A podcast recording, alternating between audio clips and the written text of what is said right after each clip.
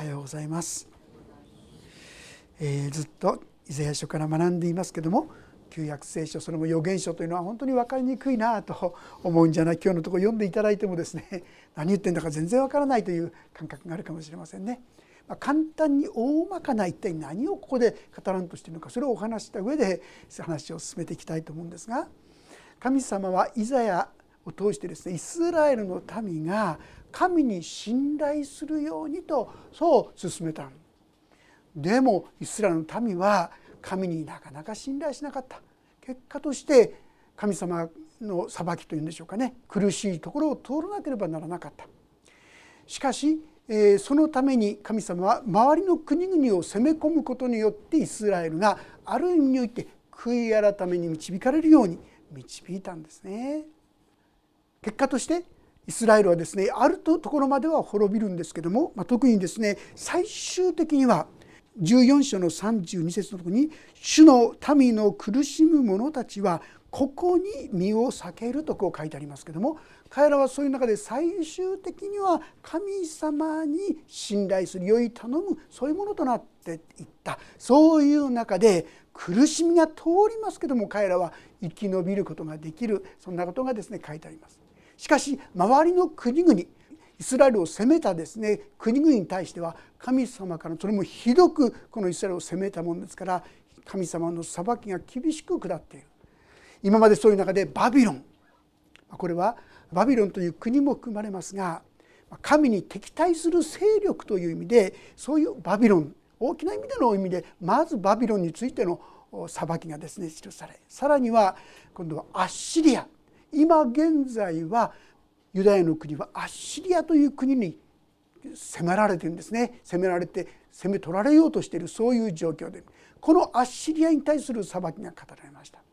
そして次にペリシテという隣のですね国にあったこの国からの対する裁きが語られ今日はですねこのモアブというモアブというのは後ろの方に地図が載っている方見てくださったと思いますが視界のですね左側にイスラエルの国があるんですねユダとかそういう国があるんですが南側がモアブ視界の右側東側ですねモアブという国なんですね。実はこの国はどういう関わりがあるかと言いますとちょっとぐらい関係があるんですよ。もともとのではどこかと言いますとアブラハムの甥っ子ロトの子孫なんですね。ですからまあ親戚関係でもあると言ってもいいかもしれません。でそのだけではなくて例えばダビデがですねサウル王様から追われてる時にはちょっとですねお父さんお母さんをかくまってくれたそんなこともありましたね。でもある時にはモアブはこのイスラエルを攻め込んでですね攻めたりあるいは何よりも彼らがエジプトから出てきた時にですねそこを通らせてほしいっつったら「ダメだ通らせない!」っつってですね彼らに逆らった神の道を妨げたということにおいて神様から非常に厳しい言葉が語られる実はモアブについては10代目の子孫さえ主の集会に加わることができないとまで書かれているんですね。この民に対する実は宣告がこの15章なんですね。一節から読ませていただきます。モアブについての宣告。ああ一夜のうちにあるは荒らされモアブは滅び失せるああ一夜のうちにキルは荒らされモアブは滅び失せる、まあ、おそらくこれは今言いましたアッシリアという国がユダの国を襲うんですがその前にこのモアブの国を一掃するんですね。モアブの国に攻め込んで彼らは非常な厳しい経験をする苦しい辛いそういう経験をすることになるわけですが今日ですねまずここで止めたいのはここに「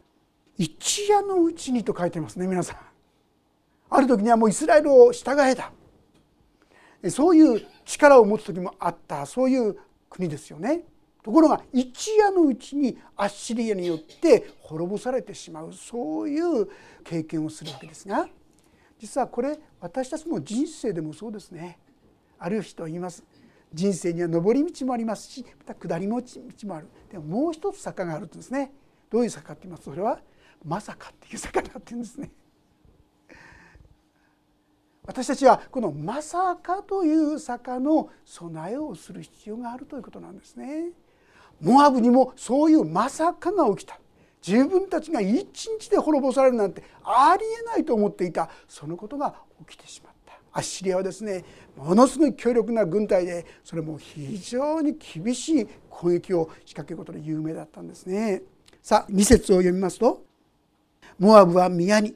リボンは高きところに泣くために登る」ネボとネバテのネデバのことでモアブは泣き叫ぶ。頭を皆反り落としひげも皆切り落としてその通りでは腰にあらんのをまといその屋上や広場では皆涙を流して泣き叫ぶ。ヘシュボンとエルアレは叫びその叫び声がヤハツまで聞こえる。それゆえモアブの武装した者たちはわめく。その魂はわななく。これわからないですね。カタカナの字を皆さん見たと思うんですがこれみんなモアブという国の中にあった町の名前です。その町が次々と滅ぼされていってしまう。そしてまあ大きな声でうわーっていうね嘆きの声でしょうか叫びの声でしょうかそういうものが聞こえてくる。あの夜ですとね音って結構随分遠くまで聞こえますよね。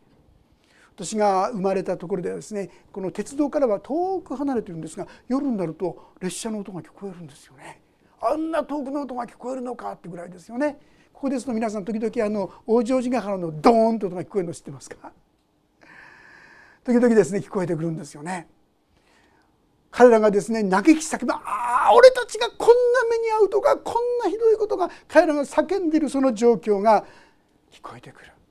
もう国中がですねめちゃくちゃな状況になってしまったまさかこんなことがっていうことがですね彼らのうちに起きてしまったとこういうことですよね。私たちも実はこのことを注意する必要があるかなとそう思います。ルカの福音書の12章というところをちょっと開けてみてくださるでしょうか。ルカの福音書の12章19節20節をご一緒に読んでみましょうか。ページが141ページになりますね。ルカの福音書12章の19節20節です。よろしいでしょうか？それではご一緒にしましょう。3はい。そして自分の魂にこう言おう。我が魂よこれから先何年分もいっぱいものが貯められた。さあ休め食べて飲んで楽しめ。しかし神は彼に言われた。愚か者お前の魂は今夜お前から取り去られる。お前が用意したものは一体誰のものになるのか。自分のために蓄えても神に対して富まないものはこの通りです。まあ人ですね。こんだけあれば大丈夫じゃないか。老後もですね安泰じゃないか。なんていろいろお金を貯めたりいろいろこう財産をですね蓄えたりしああこれで安泰だ大丈夫だなんて思ってるかもしんないけどもって言うんですよね。一生懸命頑張ったことは今夜取り去られる。そしたらそれは一体何になるのか。あなたは何のためを備えをしたのか。まさかこんなことが起こるとは思わなかった。私たちはそのまさか。特に私たちには必ず死がやってきますよね。その死のための本当に備えができているか。まさかのためのですね備えができているのか。それはお金じゃ物じゃ財産じゃ全く間に合わないですよね。私たちがイエス・キリストの十字架による許しと永遠の命をしっかりと握らせていただくんでなければ何もないんですが果たして私たちはその備えが本当にできているか。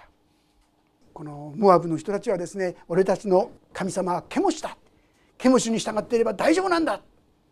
この先ほどですね読んだ中にモアブは宮にリポンは高きところに泣くために登るとあるんですがこれは自分たちのその神様というんでしょうかね偶像に泣き叫ぶそこに救いを求めるんですが結局のところ何の役にも立ちませんよね。本物の神様じゃないですからそんな助けになりません。彼らはもうどうしようどうしようどこに行くこともできないんだけどもでも彼らはそこで泣き叫ぶしかない。果たして私たちはその備えが本当にできているか？もう大丈夫だとですね本当に言えるか？このことを私たちもしっかりと確認していけたらなそう思います。まあ、もう一箇所開けておきたいと思うんですがテサロニケの第一5章のところです。まあ、同じような言葉ですがテサロニケの第一5章の2節から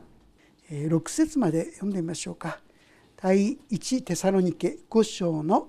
2節から6節です。よろしいでしょうか？それではお読みしましょう。ページが412ページですね。テサロニケの第一5章の2から6節です。3はい「主の日は盗人が夜やってくるように来ることをあなた方自身よく知っているからだ」「人々が平和だ安全だと言っている時妊婦に来る海の苦しみが望むように突然の破滅が彼らを襲います。それを逃れることは決してできません。しかし兄弟たちあなた方は暗闇の中にいないのでその火が盗人のようにあなた方を襲うことはありません。あなた方は皆光の子供で昼の子供なのです。私たちは夜のもの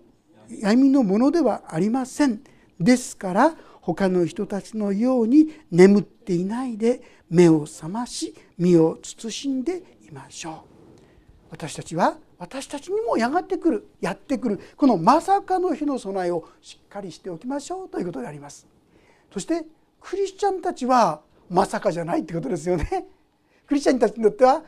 ああ待ってましたと言えるそういう備えが果たしてできているでしょうかというチャレンジですよね。私たちはいつ来られても大丈夫なように。盗人がですねみんな見てるとこで来ません。突然しかしやってくれますそれでも大丈夫なように私たちは備えることが必要ですよ。私たちも自分の信仰生活の在り方というものをですねもう一度整えられていきたい。そう思うんでありますが。さてこのようにモアブに突然の滅びがやってきたわけですがこのモアブに対して神様がどう思ってたんでしょうか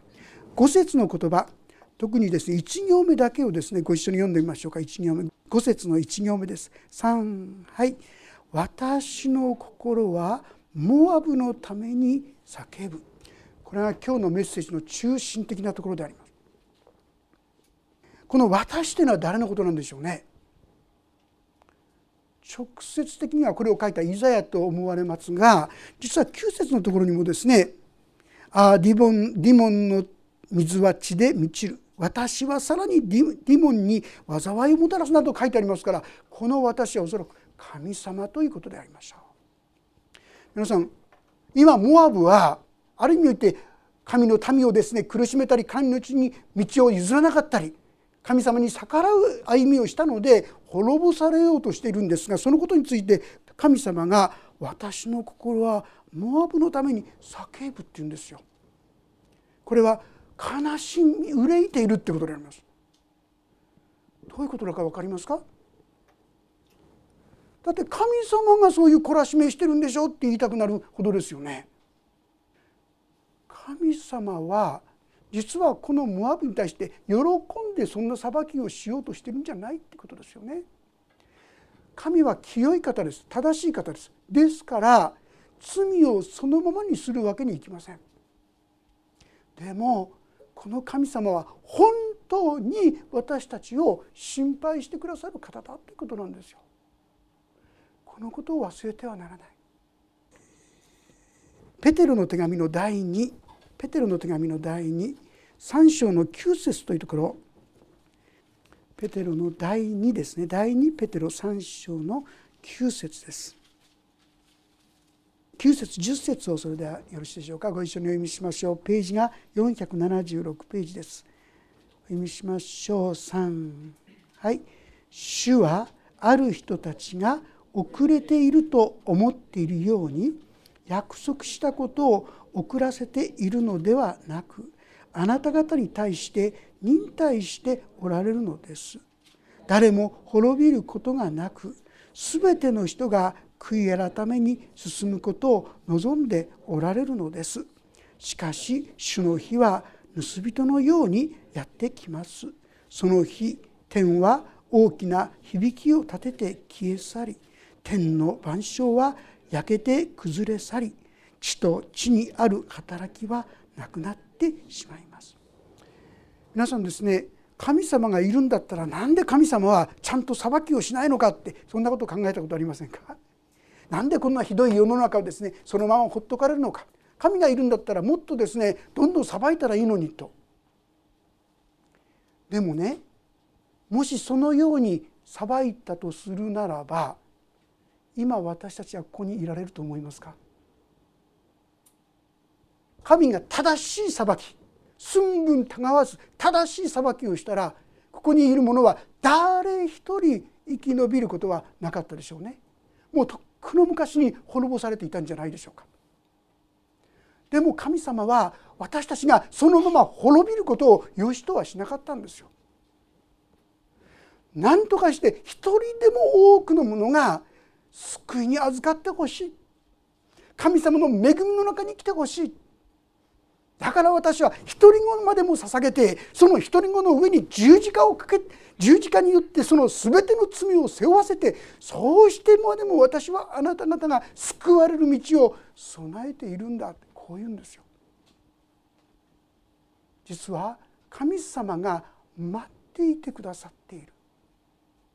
私たちを本当に愛してくださっているだからなんですよ。このことを私たちは忘れてはならない神様はあるものはパッパッパッパッパ切っていくんでしょそういう方じゃないってことなんですよ。片方では神様のご性質のゆえに罪は罪で裁かなければなりません。けれどもそれは喜んでやるようなもんじゃないんですよ。片方では厳しい裁きを打ちながらもう片方では涙を拭うようなこれが私たちの神様だということなんです。この神様の思い何とかして一人でも滅びることがなく一人でも多くの人がこの救いに預かってほしいこのまんま滅びてほしくないこれが神の願いだということを私たちは忘れてはならない。モアブ神に逆らったこのモアブに対しても神様は忍耐して涙ながらこの厳しい裁きをしているということですね。神様の愛というのは理解を超えてるんですよね。ヨナという人の話覚えてますか？ヨナ書の中に書いてありますが彼は実はアッシリアの国の首都ニネベに使わされようとしたんですよ。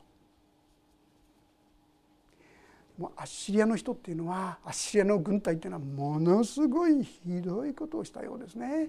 むごたらしいことをしたようですね。口に出すのもはばかりたくなるようなですねことを平気でしたようです。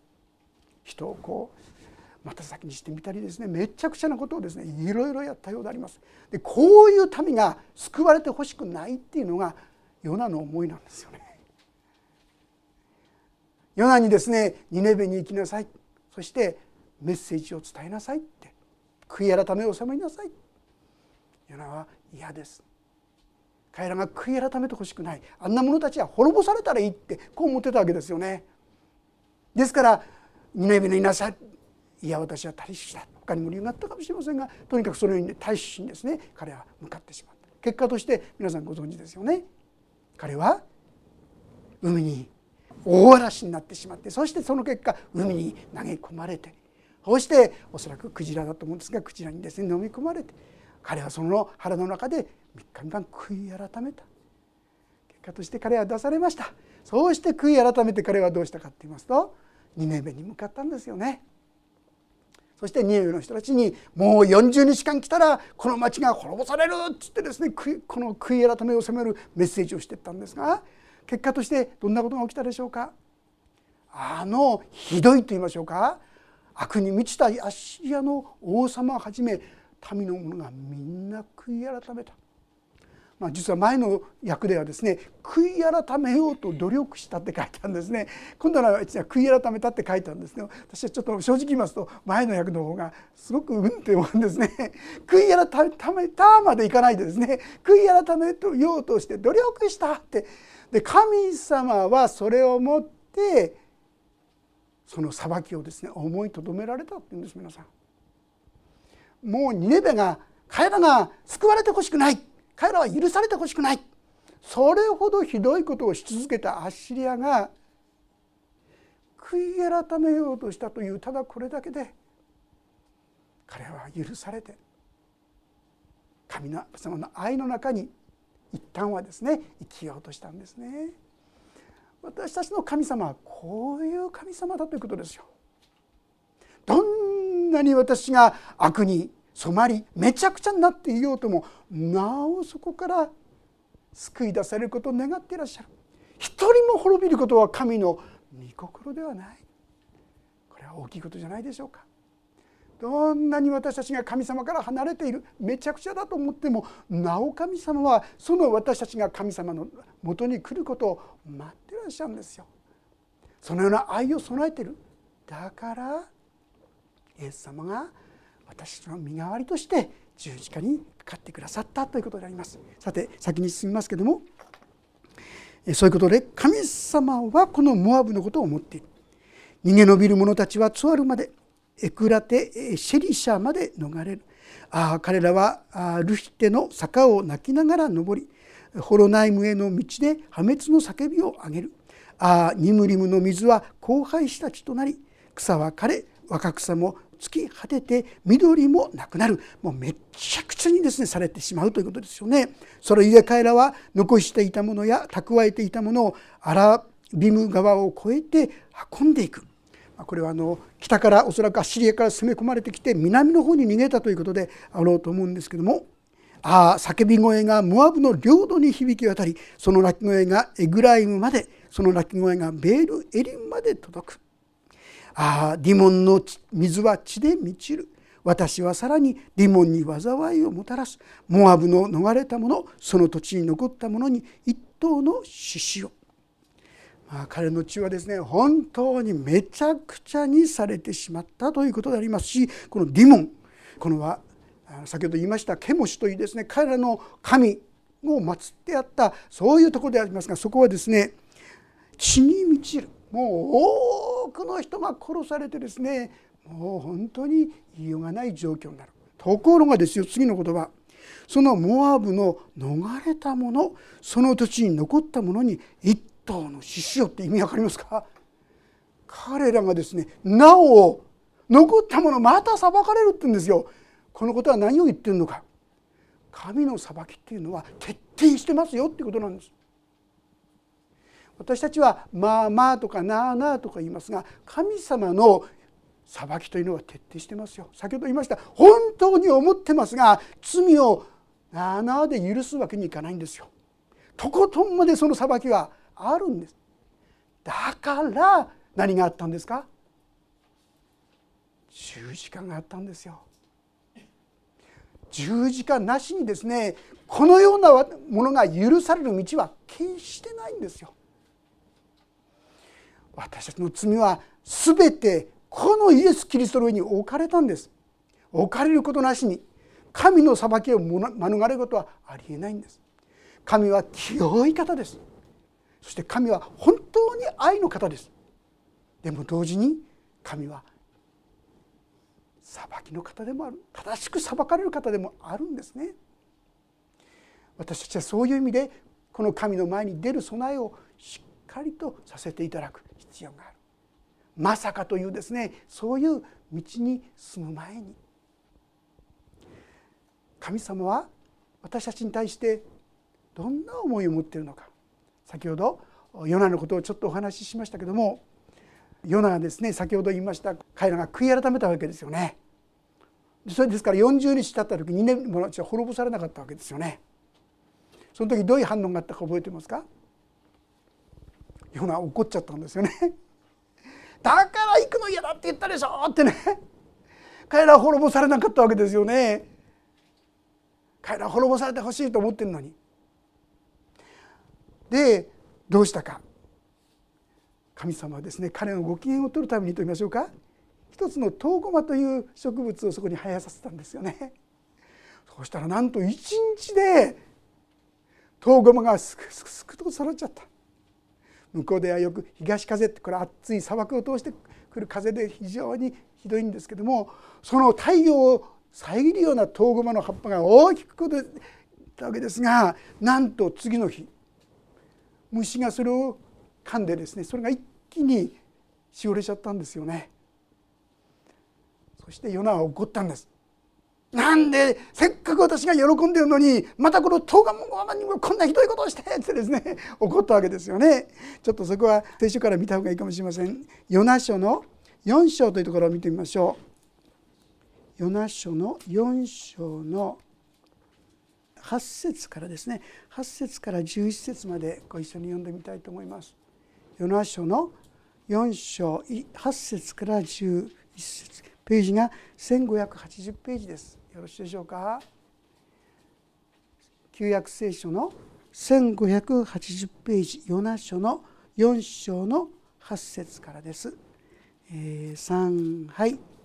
太陽が昇った時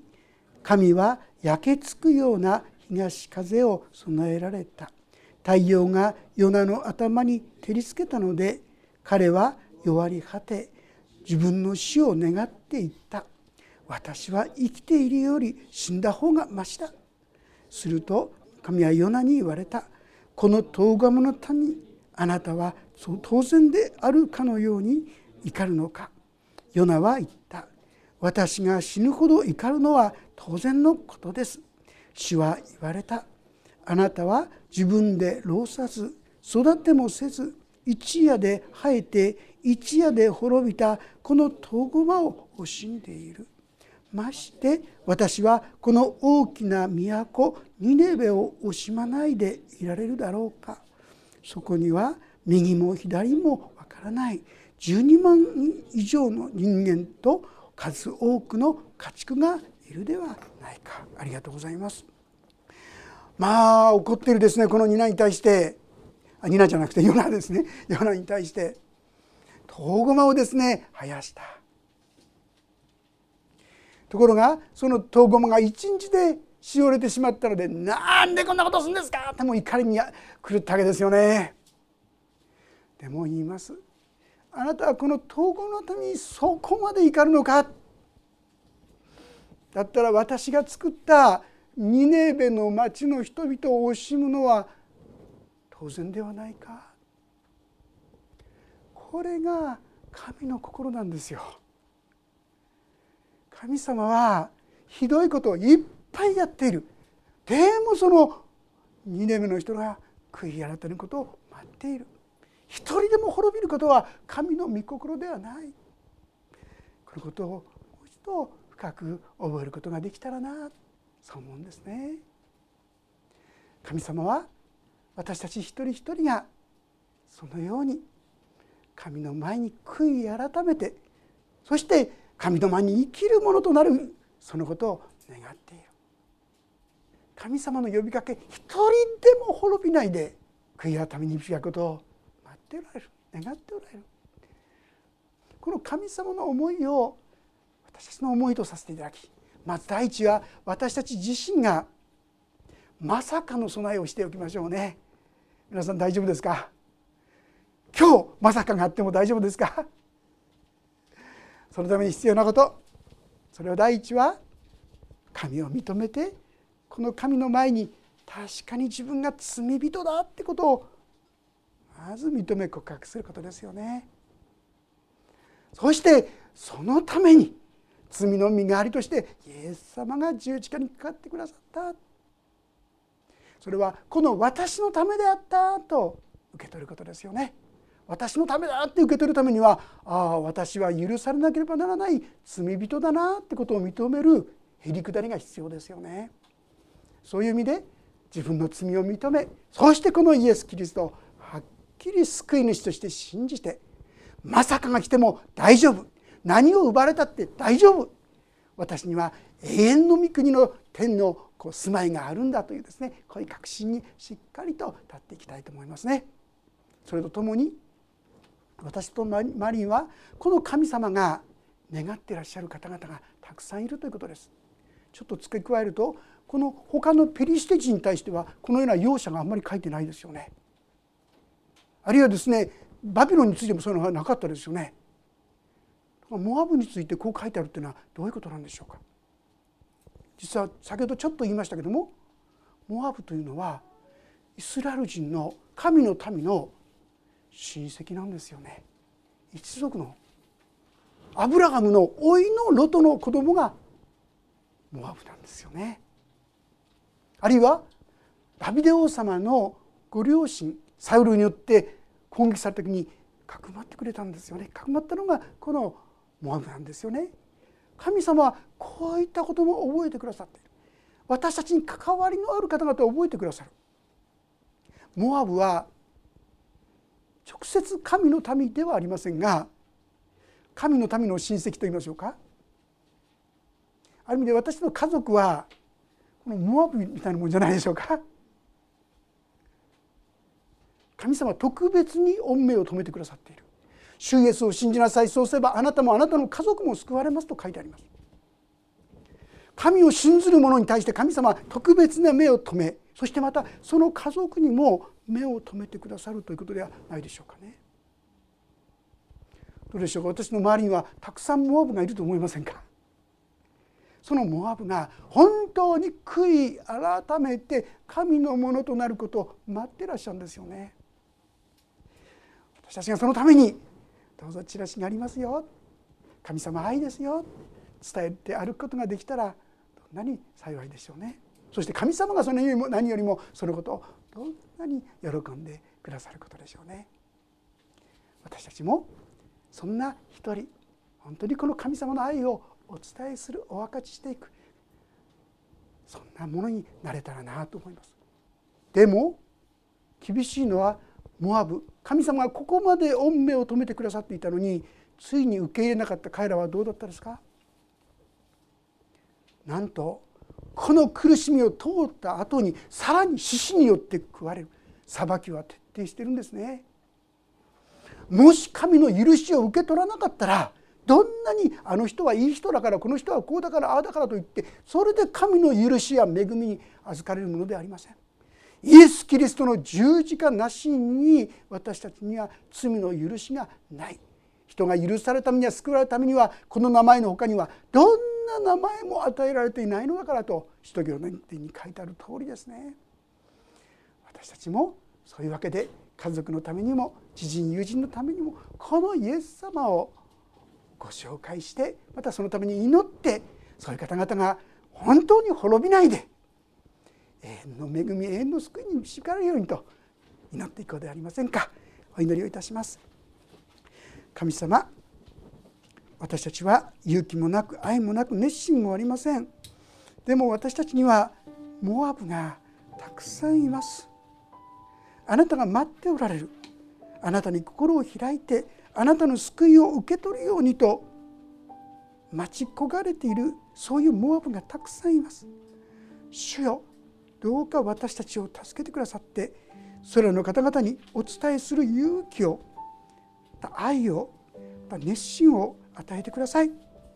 主よ滅びはなんと惨めななんとひどいものであったでしょうか。人は一度死ぬことと死んだ後に裁きを受けることは免れない。これが事実です。でもイエス・キリストはその全ての裁きや呪いから私たちを救い出してくださる救い主です。主よどうかこの恵みに一人でも多くの友が家族が親族がモアブが救いに入れられますように。どうかそのために私ができることをさせてくださるようにお願いします。そしてお一人一人の周り中に神の家族が増し加えられ神の恵みに預かる方々が豊かに増し加えられますようにお願いします。恩典に委ねます。主イエスキリストの皆によって祈ります。アーメン。もうしばらくそれぞれに応答の祈り捧げる祈りをしていただければと思います。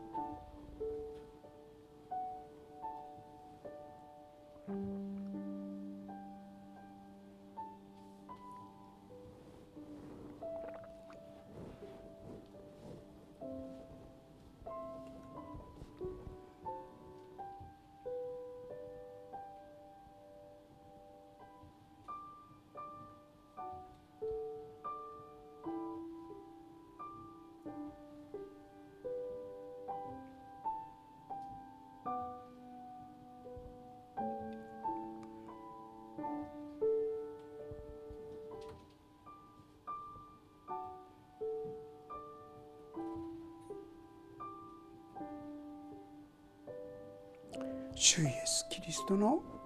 皆によって祈ります。アーメン